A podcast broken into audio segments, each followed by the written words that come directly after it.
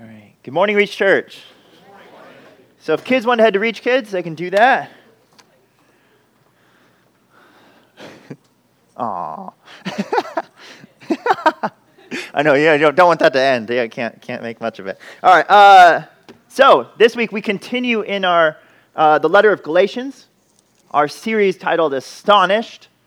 Remember, we, we have that name because, first and foremost, Paul was astonished that anyone would so easily throw off the gospel of freedom and of grace and of peace and take up the mantle of legalism and the law and performance once again. The hope then is that instead of being astonished at our failure to believe the gospel, we would once again be astonished by the real and true gospel that we are saved by nothing but Jesus, that it's faith alone, that it's grace alone, that it's nothing that we do that earns our righteousness that we don't stand on trial before God any second of our lives because Christ has already taken the punishment, He has already been judged on our behalf. That we are perfect before our Lord because we are found in Christ, not in ourselves. We want to be astonished with that fact. Now, we're in uh, this beginning part of the letter, which is kind of the autobiographical part, where Paul talks about uh, his apostleship He's trying to prove to these Galatian believers that he has the authority to speak about the gospel. That this gospel isn't something that he invented, that it's not just something that he wants to be true, it's something that Jesus Christ himself has given, given him by revelation. And this week we're going to see that on top of that revelation, that that same gospel has been affirmed by the church historical, the early church, and it has been the gospel throughout the ages that there is unity in this gospel. Now, that's comforting to us as we think about the gospel. We think, okay, like, I really want this to be true. I want the gospel to, to wash me perfectly clean. I want to be free from the law. And it helps that the early church together reinforced that. That wasn't just a, the imaginations of Paul. But this passage then, then calls us to something else. It calls us to fight for that unity. That if we want other people to see the gospel, if we want to proclaim the gospel to the world, we need to make sure that, that we're not unified with those who are legalists, who love the law, who are trying to enslave people to the law. And instead, we need to offer an abundance of, of grace and, and fellowship with those who really do believe in nothing but Jesus. That nothing but Jesus has to be our standard for our, the unity in the church it can't be all of these secondary issues. It can't be the law. It can't be our convictions. It needs to be nothing but Jesus. So we want to build that unity, and we're going to see that in Galatians 2, chapter 1. Or, sorry, Galatians 2, verses 1 through 10. So uh, you can turn there with me. Oh, look, there we go. Thank you, Jess. All right. Let's read this together. Verses 1 through 10. Then, after 14 years, I went up again to Jerusalem with Barnabas, taking Titus along with me. I went up because of a revelation and set before them, though privately before those who seemed influential, the gospel that I proclaim among the Gentiles, in order to make sure I was not running or had not run in vain. But even Titus, who was with me, was not forced to be circumcised, though he was a Greek. Yet because of false brothers secretly brought in, who slipped in to spy out our freedom that we have in Christ Jesus, so that they might bring us into slavery, to them we did not yield in submission even for a moment, so that the truth of the gospel might be preserved for you. And from those who seemed to be influential, what they were makes no difference to me. God shows no partiality. Those, I say, who seemed influential added nothing to me. On the contrary, when they saw that I'd been entrusted with the gospel to the uncircumcised, just as Peter had been entrusted with the gospel to the circumcised, for he worked through Peter for his apostolic mission to the circumcised, worked also through me for mine to the Gentiles. And when James and Cephas and John, who seemed to be pillars, perceived the grace that was given to me, they gave the right hand of fellowship to Barnabas and me, that we should go to the Gentiles, and they to the circumcised. Only they asked us to remember the poor, the very thing I was eager to do. Let's pray.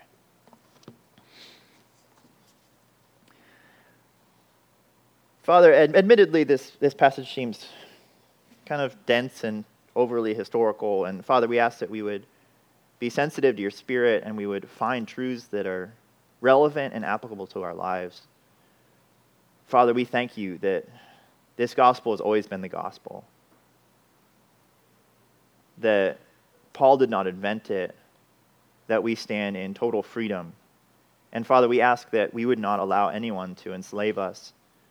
And Father, that we would not enslave anyone. So, Father, would you give us great freedom in the gospel of Jesus? Would you give us joy in that freedom? And would you give us unity in the freedom that we have in Christ? We pray. In Jesus Christ's name. Amen. All right, so last week. Last week we saw the, the freedom that Paul had from the law, from the religious system, from trying to be a Pharisee, from trying to, to earn righteousness. And now we have this kind of, okay, then Paul goes back. He's going back to the religious kind of establishment, the leaders of the church in Jerusalem.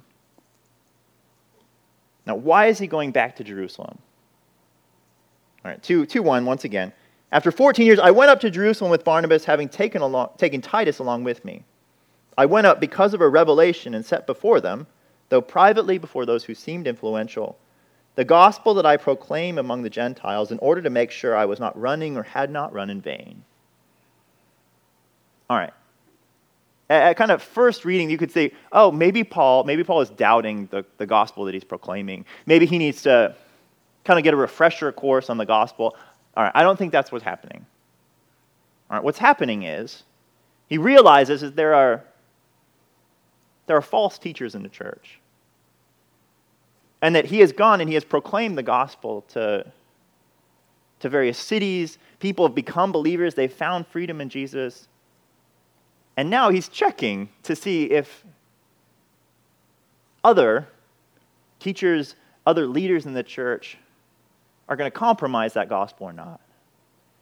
The reality is that if the church is divided, if one is preaching the true gospel and one is preaching the, the law of the Jews, then the efforts of Paul are going to be in vain. That people who are saved by Jesus are going to go back to works and be, be destroyed by works, be dominated by works, be enslaved by them. And so he goes back because of a revelation, not to prove that he's, he's an apostle, not to check his gospel, but to make sure that the church together is united in this gospel front. And so he has this kind of test that he, he establishes. He brings Titus with him. He brings Titus, who is a, an uncircumcised Gentile. Verse 3, and this is their, their decision for them. Verse 3 But even Titus, who was with me, was not forced to be circumcised, though he was a Greek. All right, so we've talked about how the history is that in the church, we have these, these false teachers who are saying that, you know what, you, you still have to obey certain aspects of the law. And only then, once you have, you have obeyed A or B or C, then you are truly righteous. Then you can truly say that you are following God. Then you can truly say that, that you are right before Him. And this was the main test of the time, was if you had to be circumcised or not. Now, Titus then becomes a sort of symbol that actually, no. The law of the Jews does not have to be obeyed. That Titus went before the leaders of the church, the leaders in Jerusalem, the Jewish leaders, and he did not have to be circumcised. Now, why do we care? All right, Titus is, is a living, walking example that you do not have to fulfill the law. You do not have to fulfill the law.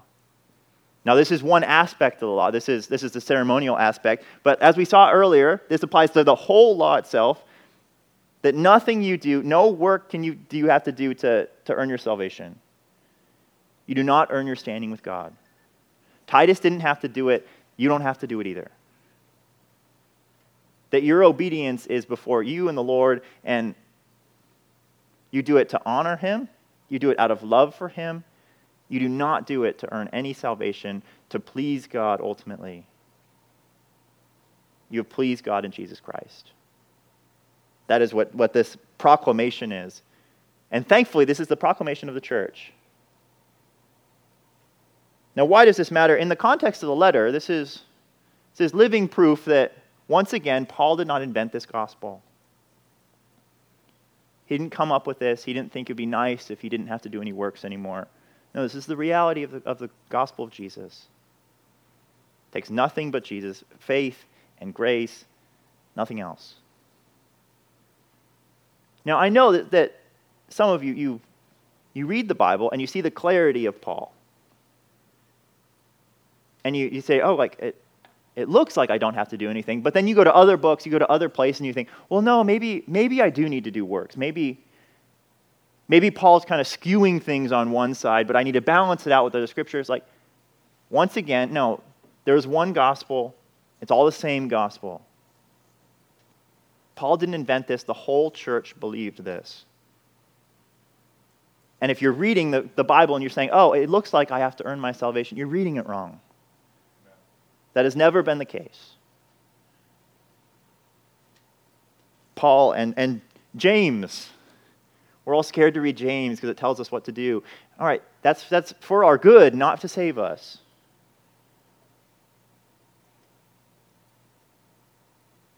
Are we, are we clear on that? Because I know some of, some of you are like, you're like, oh, I, know that Paul says that, but I, I don't know if other people. No, this is consensus. You don't have to work for your salvation.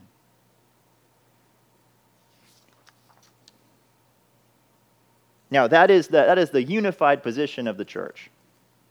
And I hope that it's, a, it's an encouragement to you that that has been the case from the very beginning, that it is an apologetic to you, that you don't need to keep going, go searching to see if, if this is the consensus. No, it is. But beyond that, beyond that, this unity is, is powerful. And if we are unified in this single message and we can we all say together, then no, it's not, it's not your works, it's what Jesus has done. That then has a powerful witness.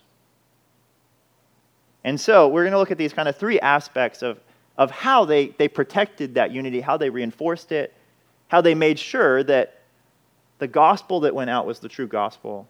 And those people weren't deceived, people weren't lost, people weren't tricked.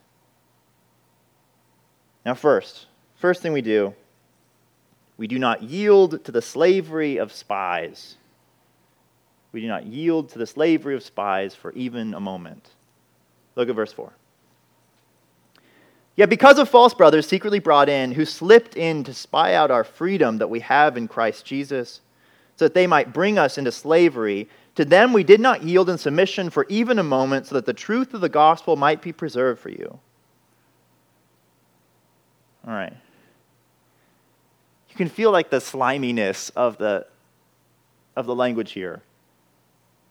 That there are those who, who call themselves believers, who proclaim that, that they're teaching the gospel, but what are they really? They're spies. And they're jealous or they're, of the freedom that the Christian has freedom from, from fear of the law, freedom from cultural standards, freedom from performance. And instead of embracing that freedom themselves, instead they feel like they need to steal that freedom from others. And we say, okay, how do we, how do we stay unified in the church?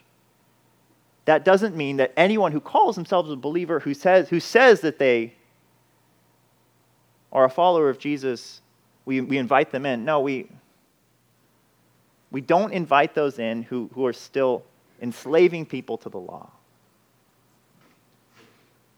that those who were enslaving people to the law in Paul's day, they were rejected. They were cast out. They weren't, they weren't kind of like gently rebuked. They were, they were pushed out and then say, like, you need, to, you need to get back to the real gospel, the one true gospel. We don't sacrifice the gospel of Jesus for the sake of unity.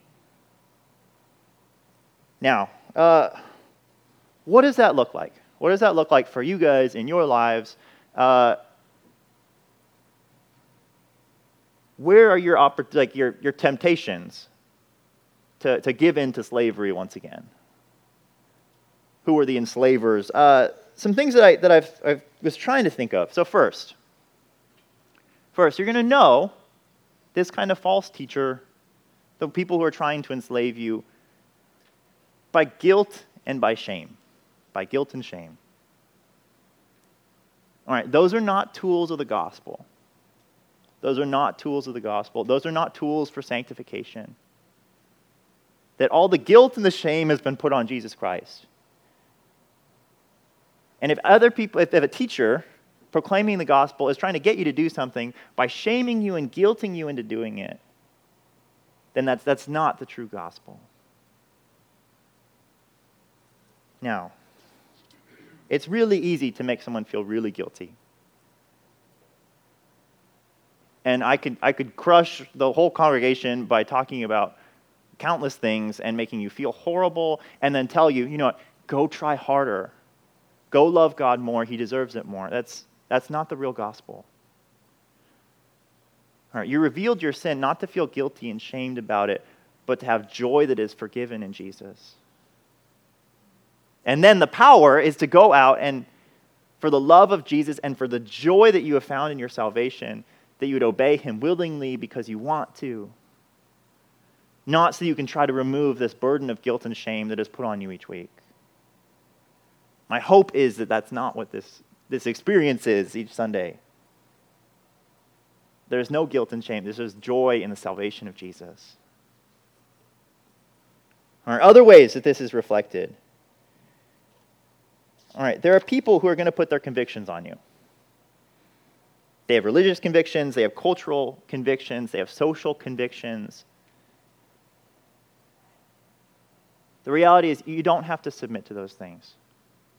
And as they share them with you, you can, you can hear them and you can, you can just simply cast them off. All right, so maybe someone says, like, you know what, I, I just feel really called to, to never watch television again. And, you know, I, I, think it's, I think it's detrimental to the soul. I think it's just, and I think, I think you should do it too. You should join me. All right, that kind of stuff. It sounds really religious. It sounds really good. But what is it? It's just, it's just another law that God hasn't put on your heart, it's put on their heart, and you don't have to, you don't have to carry those things. You can say, you know what, I, I don't want to carry that. I don't, that's not a burden that I'm going to bear. That's not something that I'm committed to. You can do it, I'm not going to. All right, we throw off those kind of shackles. And people try to try to nail us down like that. We, you don't have to. You not for the sake of unity say, oh, you, I'll, I'll try, or that sounds like a great idea. No, you don't have to.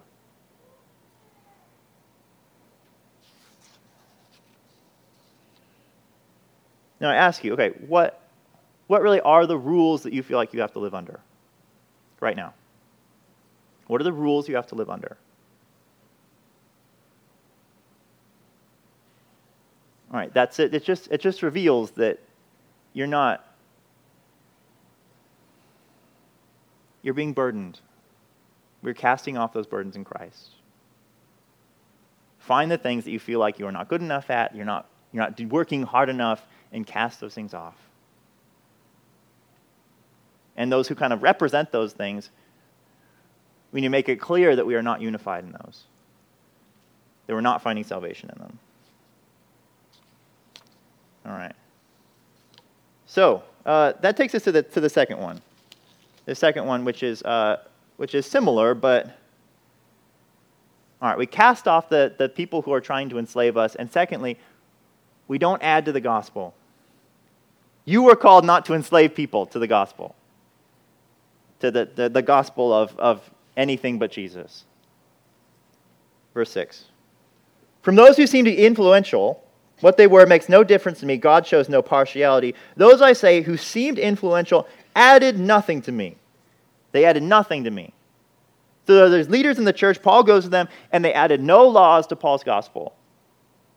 They added no more works. They had no more messages. They had no more words of knowledge, no more practical insights. They added nothing to Paul. Because it really is nothing but Jesus. Nothing but Jesus matters. We are saved by nothing but Jesus. Our, faith is sustained by nothing but Jesus. Our sanctification is sustained by nothing but Jesus. Now that's where we can we can kind of point our fingers at the, the spies and those who secretly bring things in and, and those who are trying to steal our freedom. And then we look at our own hearts and we realize, you know what? That's also me. And that's also you. We are all, we are all the enslavers. We all have things that we try to add to the gospel and add to other people. Convictions that we have, rules that we are bound by, cultural standards that we live according to. We all live under those things. And we have a tendency to put them on other people. Now, what does that look like? What does that look like? All right, first, a big one for, for our type of people. All right, we tend to add to the gospel theology. Theology. And that's where theology isn't bad. Some of you are, are Reformed Presbyterians which I think is good. But there's a tendency to try to add that to the gospel of Jesus. That it's not just about who saves you, it's about, no, you need to understand exactly how you're saved, and you need to believe in my system of how that works. All right, I think it's really edifying to know about tulip and predestination and all of these things I think it's incredibly humbling, but it is not the gospel. And it's not the standard and like, oh, oh, if you come here, you better, you better fall in line. No. You will fall in line to one thing, and that's Jesus. Now, I know we love our theology, but we can't love it more than Jesus, the unity that is in Him. We can't add Jesus plus, we need to think this way about Jesus. All right, maybe it's something like all the things divide us, things like baptism. All right, I've had a lot of questions about baptism because you're like, well, circumcision is similar to baptism. Are we against that? How is that working?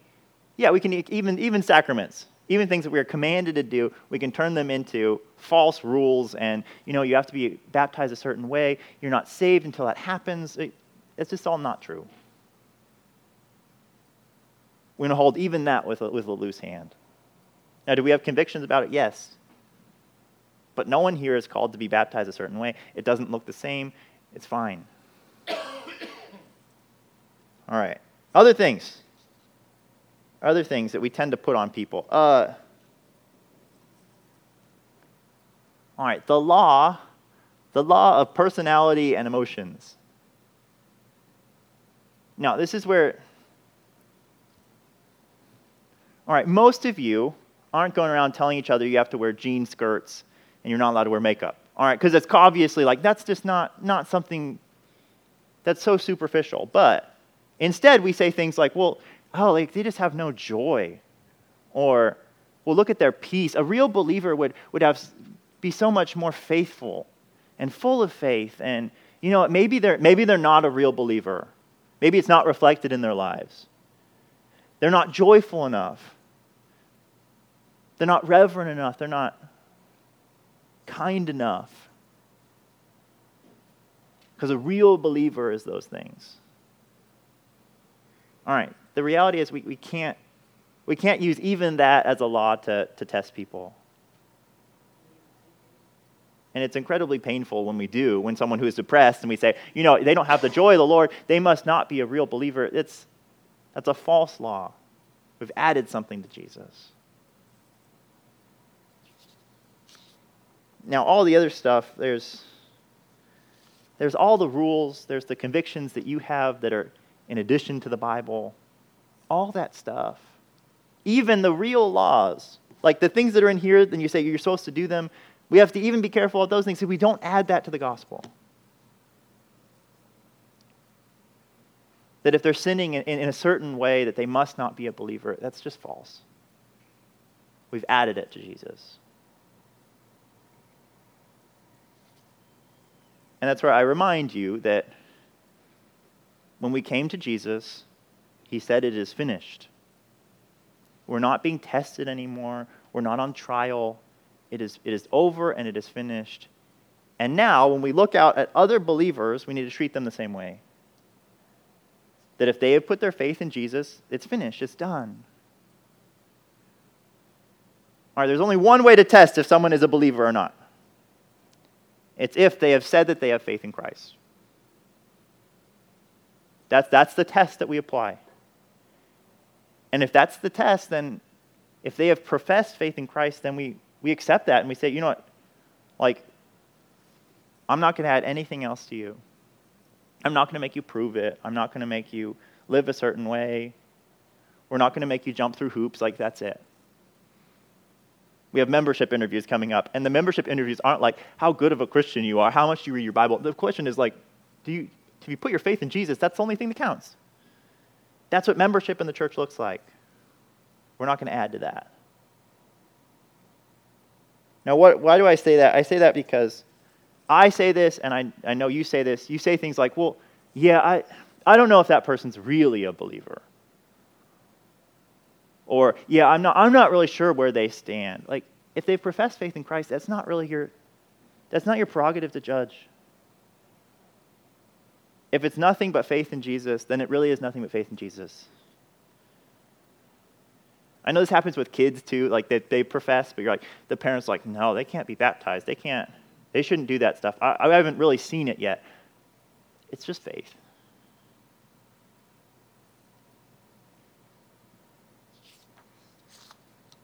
Be the people who give people Jesus and, and the freedom that's found in Jesus.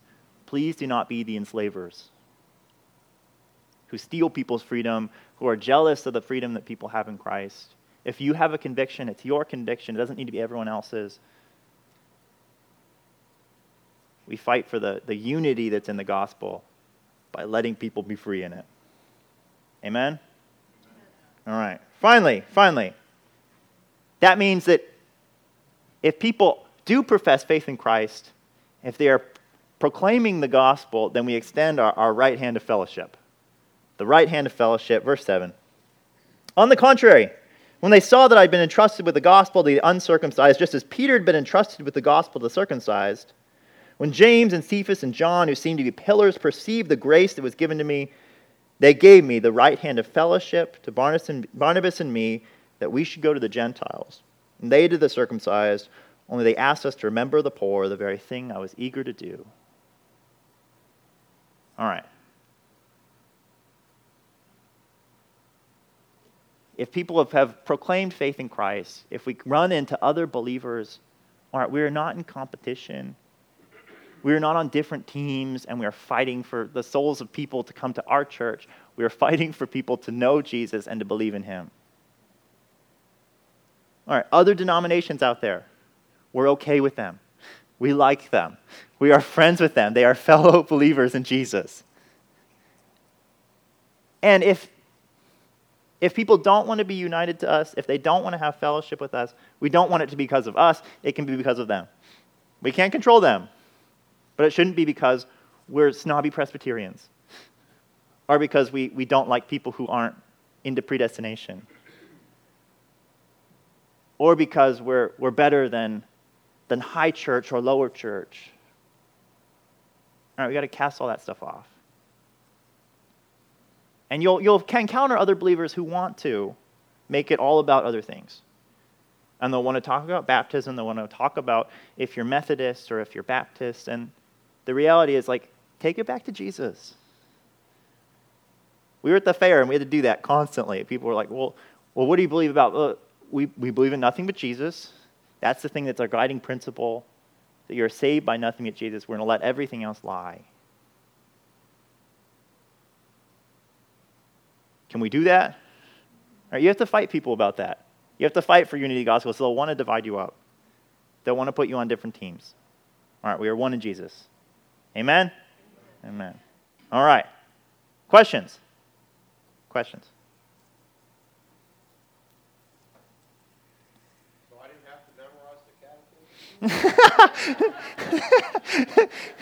you were blessed in that you got to. Yes.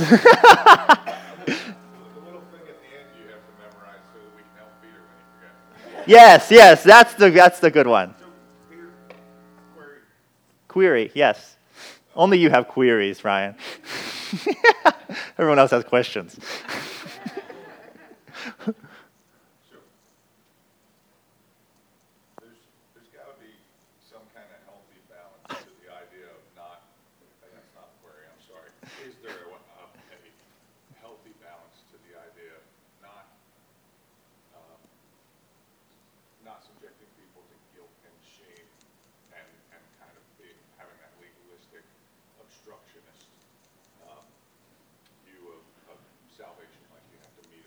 Right. And at the same time, understanding that living under the, God's laws or attempting to live in, in a God honoring way also brings the, the blessings of an abundant, joyful life. Right.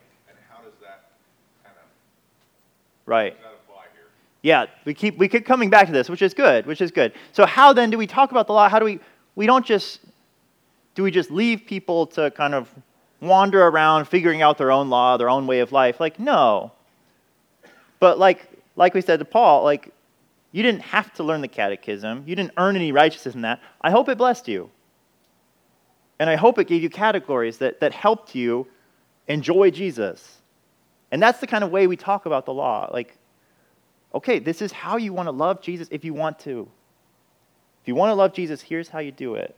Here's how enjoying the grace of Jesus is expressed in your marriage and how it plays out and how those things are, you know, it, it's bringing the joy that is found in Christ to, to other things so it, it spills out so you can profess Jesus better.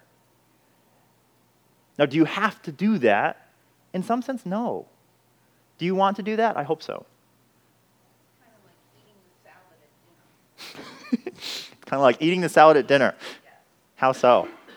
How so?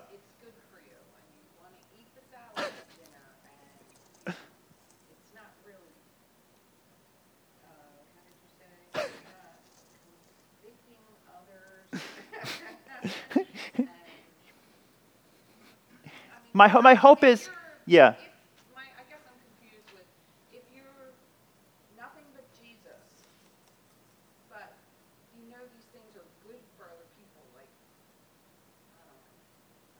Right, and that's where that's where it looks it looks different. If it's good, it's a the law has spoken. All right, Denise, the, the law of Denise. Uh, that's where it, it sounds very different. And if we're saying like, hey, I do this out of I do this out of joy, and like you're welcome to do it too. This is a way that I that I worship Jesus. It's very different if you think like, well, I don't feel like I'm allowed to do this, and you're not allowed to do it either. That's, that's the difference. Uh, an example of this was uh, it's the difference between uh, there was a preacher, and he had, to, he had to preach at a really high Orthodox church, and they said, hey, like, will you wear robes to preach in? And he, said, he asked the question, do I have to? And if they said you have to, he wasn't going to do it. If they said you're, you're you can, you don't have to, then he was going to do it. That's the difference. It's like, are we really giving people freedom and that they can live in that freedom? But as soon as it becomes a law, we, we cast it off. Does that make sense? Okay. Yeah. Other thoughts? Yes, sir. Mike. Thank you for reminding me. I, I did forget. Peter, Mike, nice to meet you again. yeah. Galatians chapter 2, as I'm sure you know, links right back to Acts chapter 15, which, has, which is the, the, the narration of when Paul went up to Jerusalem. All right, there's disagreement about that. I, I, I spent a lot of time researching that. Some people think it's Acts 11, some people think it's Acts 15. I, I tend to think it's Acts 11 just because I would think, uh, I don't know. I don't know. It's not clear. Yeah, go ahead. Go ahead. Yeah. But the narration in Acts chapter 15 says right. James and Peter said, we don't add anything to the Gentiles except that they yeah. idolatry, fornication, right. things that are strangled and from blood. Is that adding on to the gospel? No, that's a great question. Yeah, I was hoping someone would ask that question, actually. Um, yeah, so they have a council about this. And they ask, okay, what do, what do the Gentiles really need to do? What are the, what are the real laws? And they say, uh, food sacrificed to idols, don't do that. Food that's strangled, uh, sexual immorality, and one more. What's the other one? Yeah, yeah, eating the blood. Um, the overall interpretation of that is that's where, once again, we, we limit our freedom for the sake of the unity of the body and to express love for Christ. And I think that that's the case here. It's that the Gentiles, they're called to be, unite, to be one with Jewish believers. And these are four things that like are big on the Jewish believer's mind. These are things that are preventing them from eating together, from being together, from sitting in the same room together. And so these are kind of appropriate limits of their, of their freedom so that they can be one with the Gentile, well, one with the Jews. I would say that that's what is going on there. That it's not a this is this is how you ultimately are saved is grace and this. It's a how do you express unity in the body? For the sake of Jewish believers, you're going to do these four things. Now, you might disagree with that, but uh, I think that's a good way to interpret it. Yeah. What does antinomianism? what does antinomianism mean? Yes. Uh, so anti, anti would be against. Uh, nomos means the law. So this is a total rejection of the law. Now, relating to what, what the Bodhis were talking about over here, we don't, we don't then say that the law is evil. We don't reject the law. We don't say that there's no place for the law. That would be antinomianism, that the law is totally, totally gone. No, that the law has totally changed. So it's the law of love.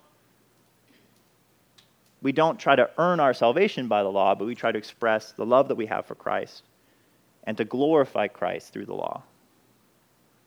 Now, that's where the, the antinomian would say, well, great, I'll just, I'll just sin more so that I can get more grace and I can, can glorify Jesus more and how much he saved me. Like, no. If you really want to love Jesus, then be free from the law. It was killing you, it dishonors Christ. If you want to love him and show forth the grace of Jesus, then actually obey this law out of joy. Yeah. Did answer your question? Okay. right. Yeah, Denise. Is that where, the interpretation of the joy and how we live it out can cause problems? Is that where the interpretation of it and the joy can cause problems? Like how I live out the joy of Christ may be totally different than somebody else lives out the joy of Christ. So we're not supposed to judge that. Absolutely. Absolutely. And that, that's where certain people have greater temptation, so they don't they, they limit their freedom for certain reasons. Uh, there actually is this personal interplay with, with Jesus, and that's where the laws become increasingly broad. Like love your neighbor, not no watching R-rated movies. You know, that's that's that's a human law, that's a tradition, that's enslaving and doesn't connect back to just like, how are you going to love Jesus? Maybe it is by not watching R rated movies, but maybe it's not. And you don't get to decide that for other people. All right. Yeah. That kind of leads into the question I had. You had mentioned um, that the, the spies um, were kind of cast out. Yep. So how, I've been thinking how to word this. So tough love Yeah.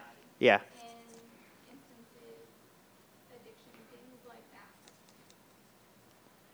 Is that similar to that? If You're not, it's like you want to cast them out, but it's not because you don't want to help them. It's because they kind of need to find themselves before you can. Okay. Right. Right. Am I thinking correctly? Uh.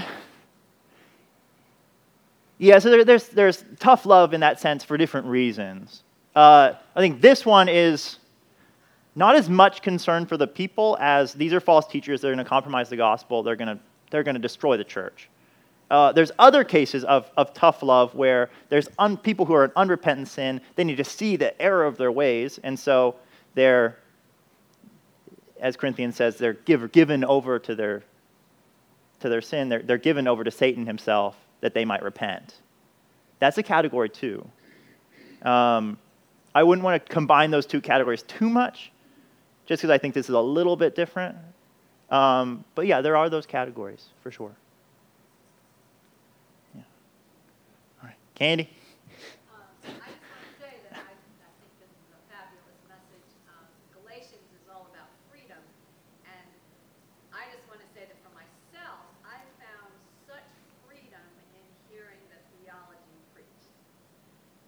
Yeah, So, amen. Um, when you talk about, I understand what you're saying. Right. Add our, the, the, our theology doesn't add to our salvation. Right. At all. Right. We don't need that for our salvation. But for me, the theology that we preach in this church Right. gives me such freedom that I didn't have. Right. Yeah, is, is edifying. Yeah, absolutely. And that's where, yeah, we want to proclaim these good things, but not use them as a test of if you're a real Christian or not. Yeah, absolutely, Kenny. All right, Mike, last one. I walked through the door today thinking that I would be hearing Calvinism. yeah. So I'm, I'm wrong? Uh, you, will, you won't hear Calvinism first. And that's where I don't think Calvinism is first. I think Jesus is first. Now, might you hear Calvinism? Yes. I hope you hear a different brand of Calvinism than just sit back and hope that and, and trust that you're definitely saved, whether you've repented or not. Yes, we will not. Yeah, you, I, you will not hear that, ideally. Um, and you also hear human responsibility and free will, because I think that's biblical. So, yeah. Floyd, Uh, no one's more Calvinist than I, know of. I know. Law more than I do. Something that's always brought me humbleness and relief is that as far as Christ is confessed, the only one I know who has achieved salvation is the thief on the cross. And he had no well-developed eschatology. He had no well-developed theology, but he had a belief in Christ for salvation. right. And that's what it is. Right. And that and that knowledge hasn't prevented you, Floyd, from pursuing those things and enjoying them, but you do know the difference. Absolutely. All right. All right. Let's pray. Father, we thank you for Jesus. We thank you that you have accepted us, not based upon what we have done, not based upon what we have thought or what we have felt. You have embraced us because you called us and we have put our faith in Jesus and nothing but Jesus. Father, I ask that we would not be enslavers, we would cast off the, the chains that would try to bind us. And Father, would we have great freedom in Jesus that we do the law for the joy of doing so and for, for the love that we have for Jesus. Father, would you give us that love for Jesus? Would you help us to see the gospel in all of its glory and beauty? And Father, would you give us true unity in that gospel? It would show us the things that come first. And that we'd be unified in, in the gospel of grace and peace. And Jesus Christ, we pray. In his name.